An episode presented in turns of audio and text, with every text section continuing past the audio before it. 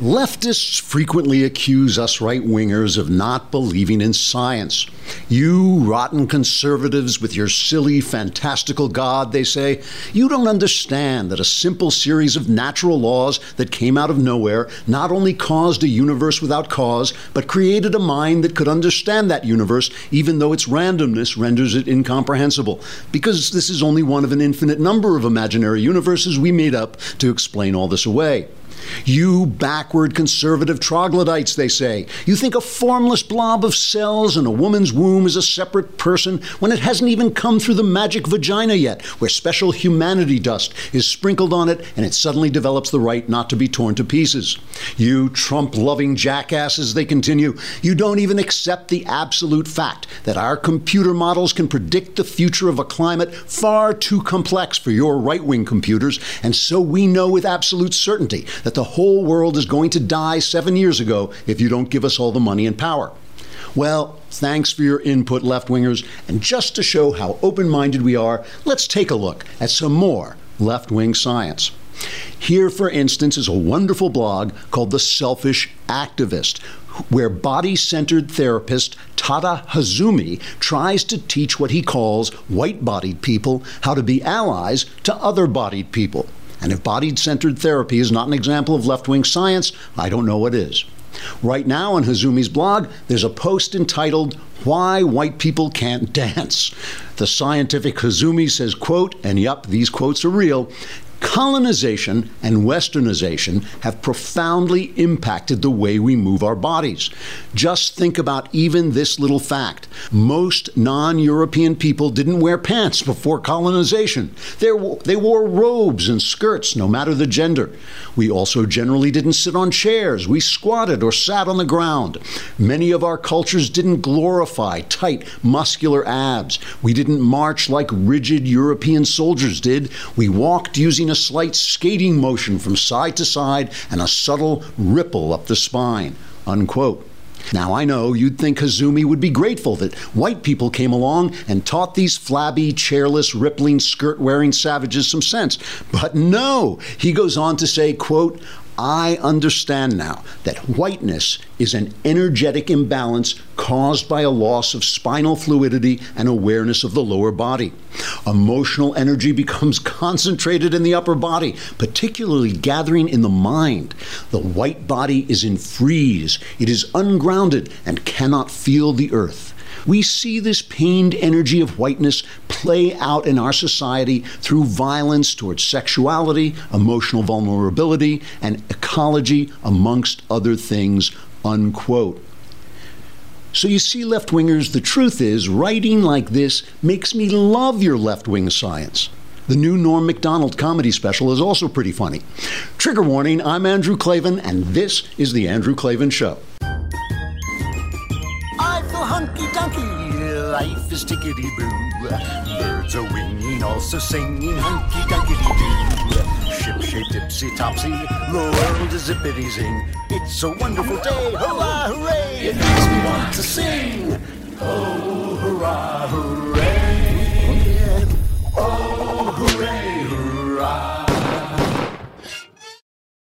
All right, it's mailbag day, and yes, I've only got all I've got is Mathis. I'm in this wreckage of a studio all by myself. We're still building this thing. The little mice are coming. It's, it's kind of like Cinderella. The mice and the birds are building our studio. Squirrels are coming in. We get a lot of rats, but that's okay as long they they, they don't uh, we don't have to pay them as much, and uh, we will get these studios done probably by mid July. They're telling me now, and so for all this time, I'm just sitting here in the wreckage pretending. And I but I do have the lamps from the Motel Six in back of me. That's that's my favorite part. Every time I see this, I think like, why am I broadcasting from like the No-Tell Motel? That's like, anyway. so, but if you want to keep the time, you got to get a watch right? If you want to know when our studio will be here, you got to get a watch. And the best way to get a watch is at Movement. Movement is spelled M V M T. They take out the O and the E's and the N because you're going to need them because when you look at their website, you're going to go, O E. And those good looking watches. yes, they are. These, these, I just made that up. These are just movement watches. Are they really are? Go on the website. You will see they're absolutely terrific. Movement.com, MVMT.com, and you will see their selection of beautiful, fashionable, very modern watches, watches that you can get for low prices because, but basically what happened is these two kids were talking. They, they were like college kids, and they said, you know, we love watches, and I'm the same way. I, they, I love watches, I love timepieces, but you don't want to spend all your money on a watch. There's just something about it. It just it just doesn't. It gets to you. It's like it's it's too much to spend on a watch. So at MVMT Movement Watches, these these start at like 95 bucks, and these watches would cost you in a department store 400 to 500 dollars.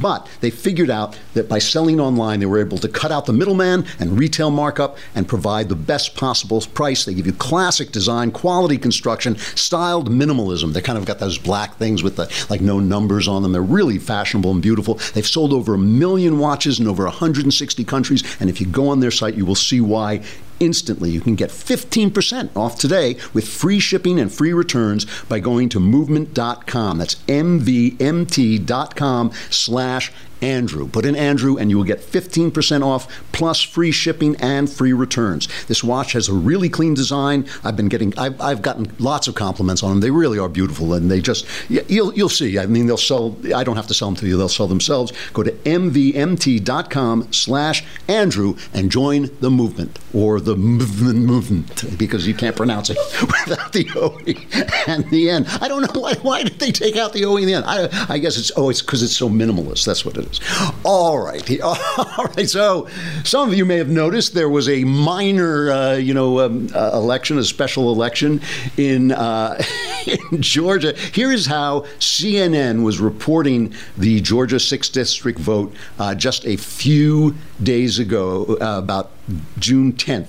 Democrat John Ossoff has a seven percentage point edge over Republican Karen Handel among likely voters in a closely watched special election for a Georgia House seat. A, no, a new poll released Friday shows. Ossoff leads Handel 51% to 44% among likely voters in an Atlanta Journal Constitution poll. This is one of two polls that had him 7% ahead. The poll shows Ossoff is picking off 13% of Republicans and 50% of independents in a district that's historically has been reliably red. Newt Gingrich and more recently new Health and Human Services Secretary Tom Price represented it, but Handel, the Republican candidate, is drawing virtually no Democratic support. Here, that was what they said the results were going to be. Here are the real results. We're going to win so much. We're going to win at every level. We're going to win economically. We're going to win with the economy. We're going to win with military. We're going to win with health care and for our veterans. We're going to win with every single facet. My oh my, what a wonderful day. We're going to win so much, you may even get tired of winning. You'll say, please, please, it's too much winning. We can't take it anymore. I feel pretty, oh so pretty. I feel pretty and witty and gay. We have to keep winning. We have to win more. We're going to win more.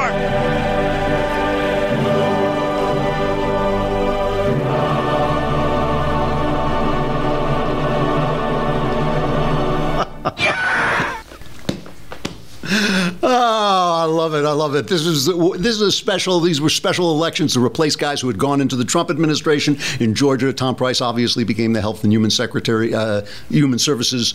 Uh, guy, and so they had to replace him, and they just poured all this money. All the Democrats, Hollywood, California, was throwing money at this thing. It was the most expensive, turned out to be the most expensive uh, race for Congress by like 100%. It was like twice as expensive as the last one. They were just trying to show that they were trying to show that people hated Trump so much, and their hatred of Trump that they've been touting through their media, uh, the Democrats have been touting through their mainstream media, was just had just destroyed Trump's support. And this was a place where Trump narrowly won. See, that was the big thing. Even though Republican congressmen have won this place by 20 percent, Newt Gingrich, you know, and uh, and Tom Price won it by double digits. Trump only won by 1.5%, under 2%. And so they thought, well, this is our chance, this is our chance. They went in. Here is CNN reporting the results.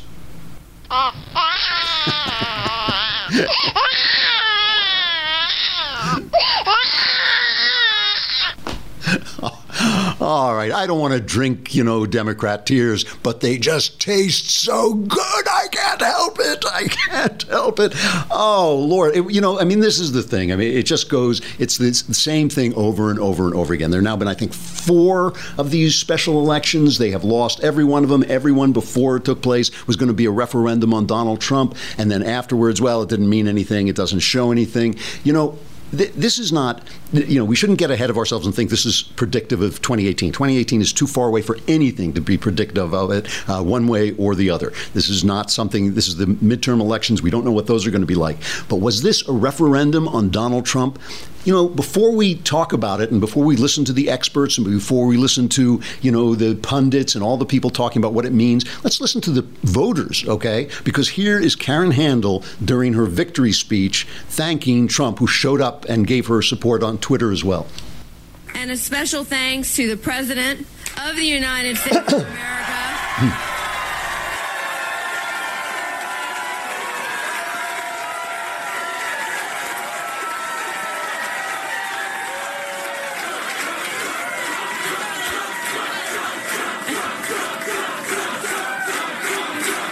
But let's not forget our equally great Vice President. If she hadn't interrupted them to go on to Mike Pence, they'd have been char- chanting till today. You know, they'd have chanted all night, Trump, Trump, Trump. Uh, and the, all the reporters on the ground said when they talked to the voters, the voters said, hell yes, this is about Donald Trump. You can't come into our district and start pouring all this money in from outside Hollywood. Rosie O'Donnell, Jane Fonda, this is from Variety. Jane Fonda, Jessica Lange, Sean Daniel, Connie Britton, Sam Waterston, and Kyra Sedgwick are among those who have donated to Democrat John Ossoff's campaign, and I'm sure each and every one of them knows the issues in Georgia really, really well. No, they don't. They don't know the issues in America. They just know this, the way they look in the mirror and how you know wonderful they are for supporting um, for supporting their left wing causes. Alyssa Milano actually uh, traveled there. She's the lady from who is? Who's the boss? I think she was in. Uh, she actually traveled there and visited voters and all this stuff. So Hollywood was all in. The media was all in. Uh, the reactions before we talk about what we think it means, the reactions from the left, some of them were utterly amazing. My fam- favorite is from feminist Jill Filipovic, I guess her name is pronounced. She has written a book, I can't remember the title of it, but she has written a book which apparently claims that the female orgasm is a right that women have a right to uh, an orgasm which should be guaranteed uh, by the government. Um, I heard that, and I, I had I have to admit that I thought to myself, well, back in the day, I'd have guaranteed you an orgasm for free. But that's such an awful, disgusting, low thing to say that I would never say that out loud. Uh, she, Jill Filipovic, tweets. At what point is this not a failure of Democrats, but toxic, vindictive voters willing to elect hateful bigots? It's the voters' fault they lost. It's the voters, it's the deplorables, it's the deplorables' fault. I know it's more convenient to blame the party for just not convincing people, but what kind of people vote for candidates like Handel and Trump? I mean, this is the way they think. They hate you so much that they think it's your fault their candidates lose.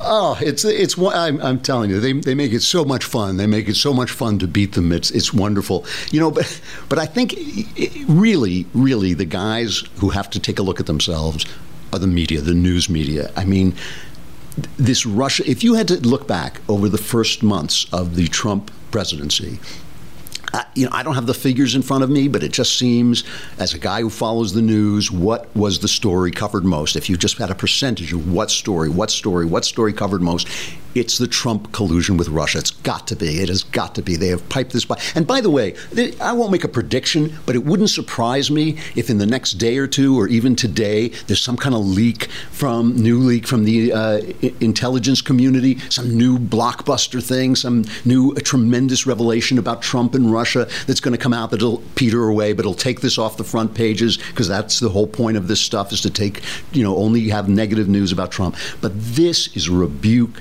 to the media. It is a rebu- rebuke to a media that has told this false nonsense story. I mean, this is a story. You know, you you keep hearing them. You know, like how, how do we know that Trump didn't collude with Russia? You know, for all I know, Trump shot a man in Reno just to watch him die. But there's no evidence. There is no evidence. There never was any evidence. It was always a fantasy, and they keep playing this fantasy. And this is Georgia saying, "Kiss our grits." We are not buying into that fantasy. It really is a failure of Hollywood, a failure of the Democrats, and a failure of the mainstream media. And we will talk about this more, but we're going to and we're going to get to the mailbag. But I got to say first, I got to say goodbye to Facebook and YouTube. Uh, come on over to thedailywire.com. You can hear the rest of the show if you subscribe. It's just a lousy eight bucks a month. I mean, come on. If you subscribe, you can watch the whole thing. If you subscribe, even for a month, you can get into next week's mailbag and ask your questions and have your life's problems solved. And if you subscribe for a year, you get Ben and David Shapiro's new book, Say It's So, about the White Sox championship season in 2005, the only one there will be in your lifetime. Uh, all right, so come on over to thedailywire.com.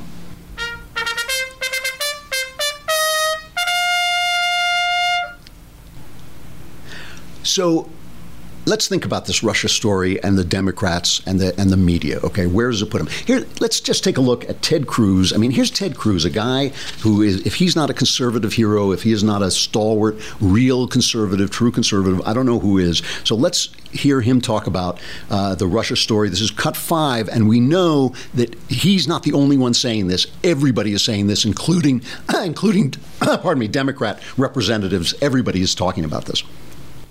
Uh, listen, this is all a political circus at this point. Democrats and sadly much of the liberal media are using this as an excuse just to attack the president. They want this president to fail. They want the administration to fail. And, and, and I think that's, that's really unfortunate. You know, I got to tell you, there's an amazing divide.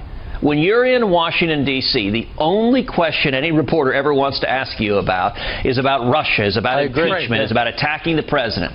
When I go home to Texas, I travel the state. Mm-hmm. I answer questions from people across the state. Nobody asks about that. Right. They ask about Obamacare. Are you going to repeal this disastrous law so my premiums go down so I can afford health care? They ask about tax reform. I'd like taxes to be simpler. Ideally, what I'd like to see is a simple flat tax and we abolish the IRS. People outside of Washington are interested in real policies that are going to produce sure. jobs, raise wages. They're not interested in the nonsense, in the attack game and the personal right. destruction that, that consumes Washington. See, when, when I said Ted Cruz, the Democrats are saying this too, I didn't mean that they're saying that the Russian story is false. But what they are saying is they go home and talk to their constituents, and their constituents don't care. Nobody cares because they, they get it. You know, we get it. We see through it. It's, uh, you know, you just cannot create a world of illusion and have it uh, and have everybody buy into it. It just doesn't work. Even David Brooks, the fake conservative from Knucklehead Row on the New York Times, a former newspaper, he writes op eds and they always touted him as a conservative. He was never a conservative. He's conservative in the sense that he believes in dressing well and speaking politely. I mean, that's what makes David Brooks a conservative. But he hates Donald Trump, and he was on uh, with Chuck Todd on Meet the Press, and he just started to say, and he wrote a column about it too. He started to say, you know what? This story is no story. I'm, I'm actually getting uh, more uncomfortable with this whole deal, uh, thinking that maybe we're getting a little ahead of ourselves. And I'm bothered by the lack of emerging evidence about underlying the underlying crime, that there was actually collusion or coordination between the Trump White House. And so what's happened is we've surrounded the president with this legal minefield, and Donald Trump, being Donald Trump, steps all over the legal minefield and blows him up six ways from Sunday. But it's become an investigation about itself.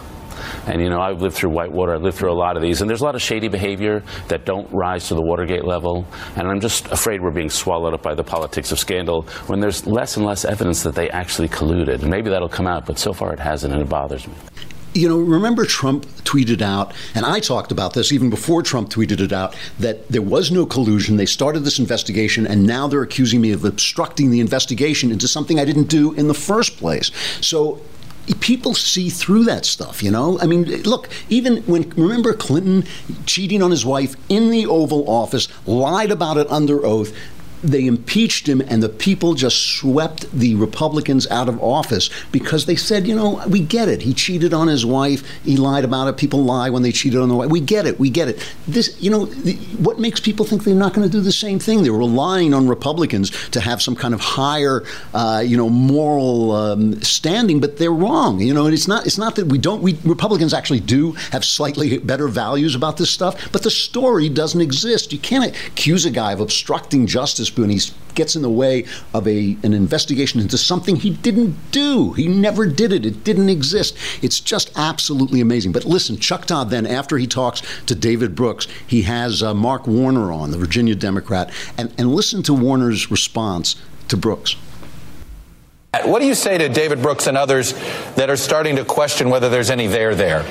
What I would say is let's take this in, in order. First of all, we absolutely know that the Russians tried to intervene in our election system. They hacked into the DNC. They also used and weaponized information. Everyone from all the intelligence community, virtually every senator, Democrat and Republican, agree with this, with that fact. The only person who, frankly, seems to still reject that notion is the president himself, who calls this fake news or witch hunt. He's just factually wrong. The second piece is we are still at the er- relatively early stages. I'm not going to give a percentage as we start to deal with those affiliates of the Trump campaign who at least have been rumored or talked about having contacts with the Russians. So, so poor Mark Warner is a rat caught in a maze, and he's caught in a hall of mirrors that was created by the media. He can't get out. He cannot get out. These guys cannot just go to the media and say, dump the story. We don't care anymore. We're, you know, Donald Trump was trolling them after this Georgia race. He, he tweeted out Democrats would do much better as a party if they got together with Republicans on health care, tax cuts, security, security. Obstruction doesn't work, right? You know, he's basically saying to them this strategy is failing you, and it is failing them. There's no question in my mind that this election is just showing the failure of that. It doesn't mean that Trump doesn't have to do a good job. It doesn't mean that Paul Ryan and Mitch McConnell don't have to get their cats in a row and get some uh, health care stuff out there, get some tax reform out there. They, all that stuff has to happen. But uh, just meanwhile, the strategy of the Democrats of, of going after them, and, and by the way, this speaks to us too. This speaks to all, pe- all the people like my friend John Nolte who gets so angry CNN uh, as if they had some immense power. They they re, you know it's it's irritating. It is incredibly irritating to be lied about on ABC CBS NBC the New York Times every day. It is incredibly irritating. But you come under the illusion the illusion that everybody is fooled that this hall of mirrors that they've got guys like Mark Warner caught in guys like Adam Schiffer caught in they can't get out of this hall of mirrors that the press uh, has created it gives you the impression that the rest of us are caught in it, that the voters are caught in it. It ain't so. It obviously isn't so. They don't see it. You know, Camille Paglia, the, uh, you know, she's a liberal, feminist, lesbian, uh, kind of a very brilliant sort of literary theorist, uh, a little bit, uh, for me, off the charts uh, in terms of some of the stuff she says, very Freudian. Anyway, but, but she has been attacking her own party. She says she's going to vote Democratic. She's going to continue to vote Democratic. But she went off, she, Hannity had her on, and she went off on the press. This is the second cut. Uh, cut to Hannity asks her about this whole story. What do you make of all of the violent rhetoric? I mean, for example, it's I, obscene. It's outrageous. Okay, it shows that the Democrats are nothing now but words and fantasy and hallucination and Hollywood. Okay, there's, there's no journalism left. What's happened? Okay, to the New York Times. What's happened to the major networks? Okay, it's an outrage. I'm a professor of media studies in addition to professor of humanities. Okay, and I think it's absolutely grotesque the way my party has destroyed journalism. Right now, it's going to take decades to recover recover from this atrocity that's going on, where, where, the, where the news media have turned themselves over into the most ch- childish, fraternity kind of uh, you know, buffoonish uh, you know, uh, behavior. You know, you know, it's interesting. She's such an intelligent woman. It's funny that it has never occurred to her that this is all of a piece. That she keeps voting for these people, and the failure of the news media, the failure of feminism, the anti-male hatred that she constantly is talking about. Uh, that it's all of a piece with left-wing philosophy. That maybe she should change sides. That idea has not occurred to her because I am sure, like most Democrats, like most leftists, it's not so much that she believes leftism is right. She just believes rightism is evil. And uh, you once you, you that's the as somebody who crossed over. That's the uh, hurdle you have to jump before you can get the point that th- th- this is the left. These people that she hates are the left. But that's her reaction to the press. That is a left winger's reaction to the press, a left winger's reaction. So, what do you think our voters are thinking? What do you think moderate voters are thinking? How do you think they feel about being lied about? Yeah, we have to fight back. We have to get the truth out. We have to, you know, wrong foot the media wherever we can. But we don't have to get so swept up in their fantasy that we think everybody's buying it because clearly they're not. Clearly they're, they're not buying it. And that brings me back. I, I want to come back and, and end before we get to the mailbag. I want to end back with uh, Ted Cruz. Ted Cruz is on the Fox Morning Show, and they asked him about how uh, Trump is doing. And listen to what Cruz says. This is cut three. I, I think on policy and substance, the new president and new administration have done very well. Uh, I, I think if you look at the cabinet that's been appointed, this is probably the most conservative cabinet we've seen in decades. Uh, if you look at the executive actions, they've been quite strong, whether freezing uh, the hiring of new civilian non-military employees, whether putting in place a moratorium on regulations, whether stopping taxpayer funding for overseas abortion, or, or, or whether pulling out of the disastrous job-killing Paris Climate Agreement. All of those were strong decisions with a mandate from the people. And the single biggest and most important thing the president has done is appointing Neil Gorsuch to the Supreme Court. And, and the best thing Senate Republicans have done is confirming Justice Gorsuch. See, this is Cruz the dude, okay? This is this gives me a lot of respect for Cruz because Trump treated him badly. Uh, unforgivably during the election. He said terrible things about his wife. He called him names. He, he did he did all the stuff that put turned a lot of us off Trump during the campaign. Cruz did what a guy has to do, a man has to do for his country. He had the sads, he had the angries, he left it behind. He did, you know, he went through that. He fought back. He lost the election, and now he is trying to be as supportive as he can. He is working on the health care bill, trying to bring senators from all different sides together so he can get some consensus before bringing the bill out. You know, the Democrats are screaming. The Democrats I love are screaming about the health care bill. We haven't been able to read it, and it's bad for the American people. I think, well, only one of those can be true, true right? You know, if you haven't been able to read it, how do you know it's not great for the American people? You know, why not? Why not just give it the benefit of the doubt? Uh, but anyway, Cruz is saying something about Trump that I think is true. Trump has flaws as, as a man. You know, I've said it before. He's a loudmouth. I wish he would stock up the government and make sure that the government has enough people in it to run the way he wants it to run. But let us take for a moment. I mean, I know I know this is sinful and basically lightning hits you when you do this, but let's take for a moment the best view of this without becoming, you know, Trump mad. Everything that he does is right. It's not. That's not the question. The guy is a neophyte.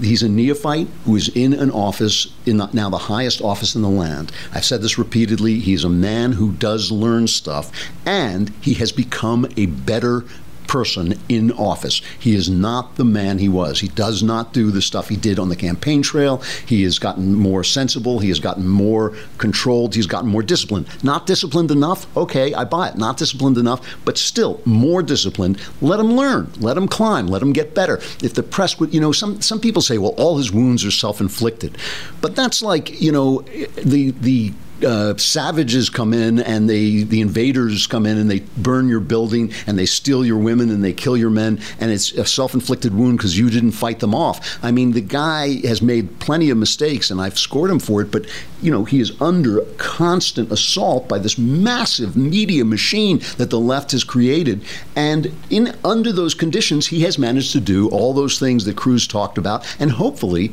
they'll start to pass some legislation. Hopefully, you know, uh, Paul Ryan is saying they will get tax reform done. They're talking about the health care thing. Let's see if they get it done. You know, I, I, just think if we give him some time and give him the benefit of the doubt, we'll have time to judge him. There'll, there'll be time to judge Trump for good or bad. You don't have to lose all your values. You don't have to get hysterical. You don't have to start shutting down William Shakespeare and starting to act like the left, which has lost everything. You don't have to you know take over the strategy of the losers you know that which is just a panic move all the way you know let give him time because this is a really really interesting situation and he may rise up and be a much much better man than he, he looked like during the campaign give him a chance the mailbag Woohoo! Covfefe! Covfefe! I love that.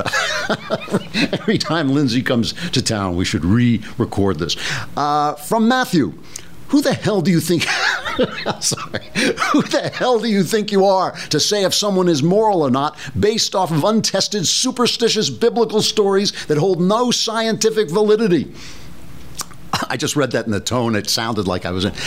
Uh, you know, this is a really interesting question. The reason I took this question is actually an interesting question. First of all, I love the fact, I'm going to assume this guy is uh, uh, to the left. Uh, I love the fact that uh, the Bible, on which our entire society is based, on which our entire moral system is based, a, a moral system that has led us to greater and greater freedoms, that has led us to more and more inclusivity, that has great, led us to the Constitution that created, that showed the way through the dark ages after the fall of Rome to greater and greater civilization, to the greatest art that's ever been made. The Bible is untested, but a computer model showing that the world is going to be destroyed in seven years because if we keep driving our cars.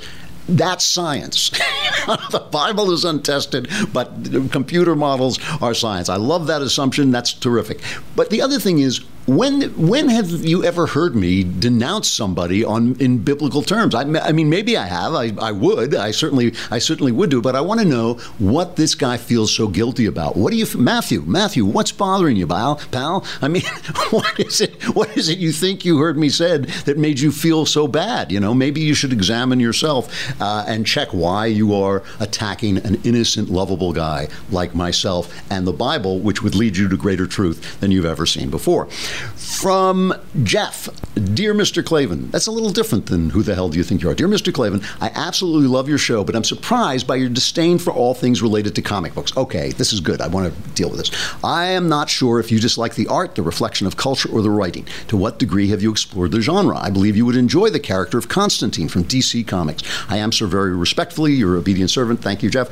Uh, you know, that's that's not a fair representation of what I've said. Well, I have said repeatedly that I, have seen comics that I like. I've read comics. I occasionally still will read a comic book. I've gone to the movies. I've enjoyed some of them. I thought this Logan was a terrific one all I have objected to is their taking over of our mental storytelling, their colonization of the movies. The fact that every big movie, every single summer, is dominated by the Marvel universe and the DC universe, and and my my slight suspicion, I have to, as I've said, that that maybe a grown man shouldn't know more about the Marvel universe than he knows about ancient Greece. You know, maybe a grown man should know more about Shakespeare than he knows about the DC universe. I mean, it, it always bothers me when I hear a grown, you know, it, it doesn't bother me in a deep way but it, it always kind of just pings a little bit off something in me when I hear a grown person talking about the DC universe with the expertise of a guy, you know, who re- really has delved deeply into it. At some point, you know, you put aside childish things. That said, so it's really it's not it's not the art form. It's not the genre. I'm, I'm in favor of comics. I think they can be really interesting.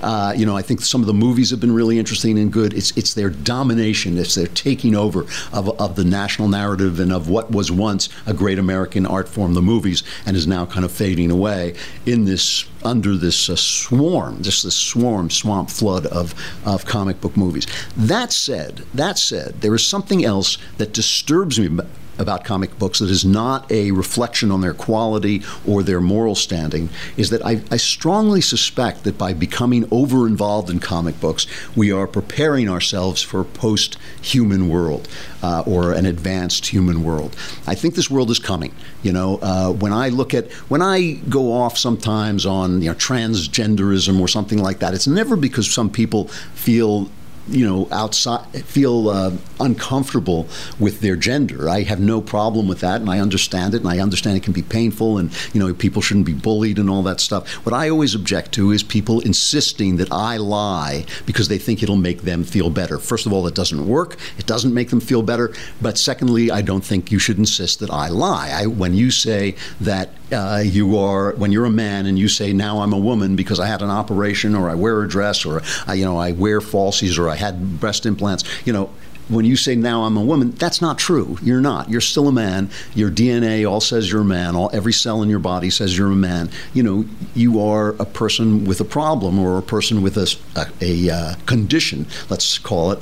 And and so I, I can't stand the line. But but in the future, not so far away, some of this stuff is going to become possible. It's going to become possible, for instance, to make your brain better with implants, you know. And you say, well, I don't want to do that, but when your kids all the uh, kids at school have brain implants that give them an IQ of 612, you're not going to want your kid to go in with his IQ of a mere 150 and, and not be able to compete. So it's going to happen. Uh, things that are going to take us outside the realm of humanity as we know it are coming, and they may include gender transfers. Who knows? Who knows what, what they'll be able to do? Who knows what kind of you know work on the body uh, or transplants of the mind they'll be able to do? And I, I, I sometimes watch these films and I worry that they are leading us to a world that is sexless, that's genderless, that is not human. And I always wonder, I always wonder when I hear the left talk and they want to make the world perfect. I think, who is it going to be perfect for? Because you can have a perfect world or you can have a world with human beings in it, but you can't have both. And so some of the technology that's coming down the pike, I think some of these movies are preparing us for. They're preparing us for women who don't have children. They're preparing us for women who can have bodies that are as strong as men's. You know, maybe who knows? Uh, I, am just saying that there's something about this comic book fascination that maybe go deeper, and maybe we should be exploring that underlying issue instead of watching Wonder Woman win World War One, which is kind of a metaphor for nothing. You know, uh, all the feminists get all excited because suddenly Wonder Woman wins World War One. Well, guess what?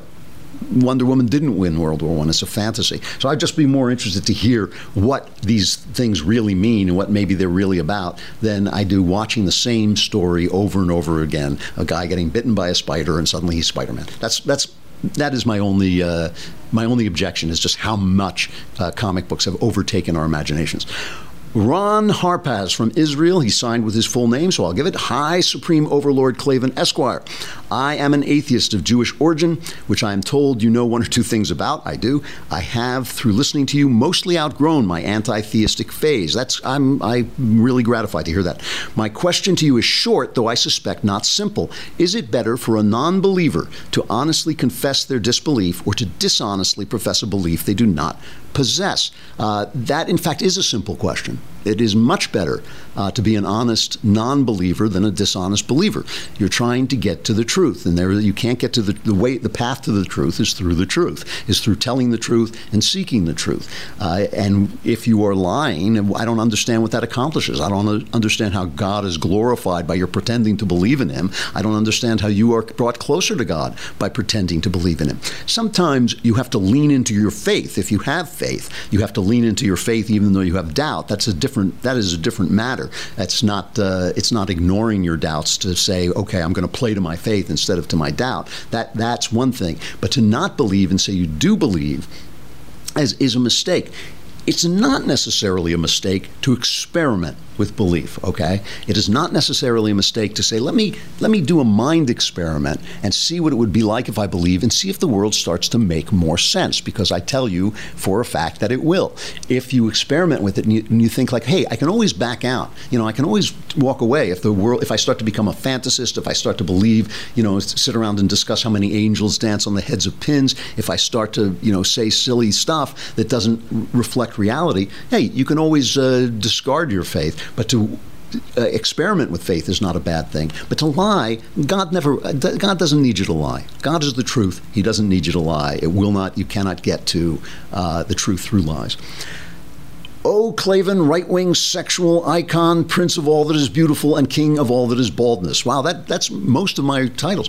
Many people have been complaining that Confederate monuments are being taken down and moved into museums, claiming that this is erasing U.S. history. Yet nobody is arguing that the Germans should leave up Nazi art and Nazi symbols in their original places.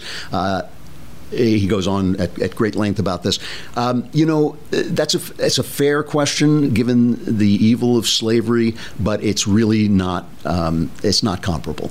Um, you know, slavery grew up out of the the meeting, the confrontation of civilized men with primitive men, and it was it was certainly an evil, but it was not something that was imposed on uh, the uncivilized by the civilized. The uncivilized people were also holding slaves. Slavery had been something that was in civilization forever. Uh, it grew up naturally. It's very easy to see how you know good, great men like Thomas Jefferson and George Washington might hold slaves, and if not feel comfortable with with it at least feel that it was within the realm of normal behavior.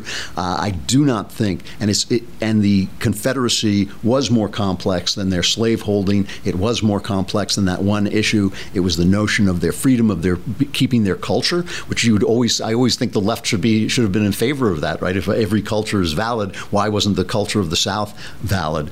Uh, so, so in other words, it is part of history. It's a, a natural part of history. How wonderful, how delightful it is that the logic of American freedom got us past slavery. That is a good and great thing and a beautiful thing about our Constitution and the thought that went into it that it led us away from evil, that it was impossible for us to maintain that evil. We tore ourselves apart to come closer to our principles and getting rid of that evil. But that evil, but we shouldn't erase all of history uh, to we shouldn't erase all of history just because we can't stand to look at that one facet of our history. That would be foolish. That would be Soviet uh, rewriting uh, the past. And I just don't believe in that. It is different to say that the Nazis who grew up and were the worst um, manifestation of the worst part of European thought and lasted for a decade and were there and were destroyed Europe and were destroyed themselves and destroyed everything. You know, it's, it's another thing. You don't want to forget them, but you don't want to memorialize them. It's very different.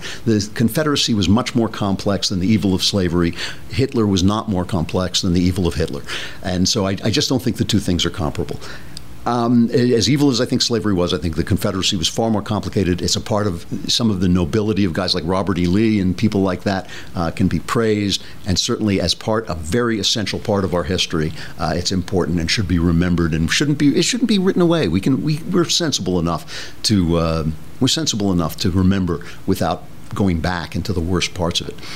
Uh, I just want to read, I'm running out of time, but I want to read this from Jerwin because he is a friend of the show. He's always writing in, and he's asked this question several times. Sir Klavan the Gallant and strikingly handsome. I'm going into my fourth year of college as an engineering major, so given the amount of money I've invested, it's a bit late to completely change direction and become an English major. However, I feel like God has given me a gift for creative writing, and I don't want that to go to waste. My question to you is Is it possible to be a good writer as more as a, of a hobby, secondary career, or does it need to be one's primary career for it to work? Work? Thanks. A really good question. And yes, I feel you can do it while you do something else. Some of the greatest writers in history did it. T.S. Eliot was a banker. Uh, you know, there were plenty of people who had to work for a living and wrote on the side who were really terrific writers. And William F. Buckley said that people should do other jobs. And I have to say, I have to say, for a long time, I just wrote. I woke up every morning and wrote. Now I do the show, which is something that is, you know, I write part of the show. I write the openings of the show, but it's not writing. But then I go home and, and do my work. And I and I really enjoy it. So uh, listen, writing is a tough profession. Uh, everybody wants to do it. Everybody is. You're competing with a lot of very talented people for a very small uh, audience. But I do think you can do other things, and I think it's good to do other things because it teaches you about the world in a way that if you're just a writer, you will never learn. You know, you'll never learn. So I'm, I'm not against that at all. And I think being an engineer is a great thing. I wish I, I, wish I had I was an English major and I wish I had done something a little bit more practical just to inform my writing. It was when I became a reporter and started to learn about how the real world works. I think that actually elevated my writing, and I wish I'd learned a little bit more about it in school. Stuff I like, great Beatles songs, and why I hate them. Here are the Beatles singing one of my least favorite of their songs, but a song that is routinely uh, included in the best songs ever written lists. Uh, hey Jude. Hey Jude.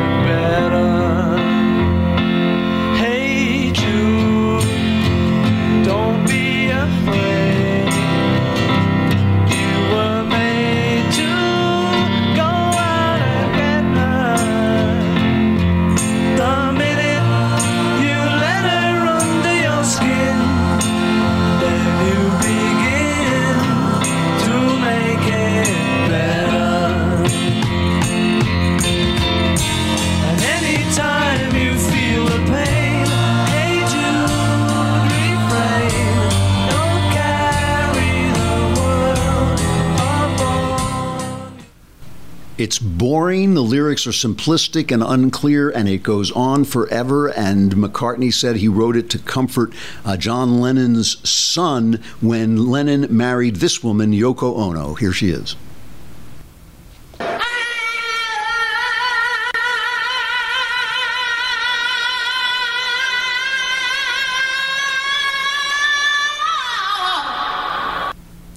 Nothing can comfort a boy whose father married that woman, so the song is utterly useless.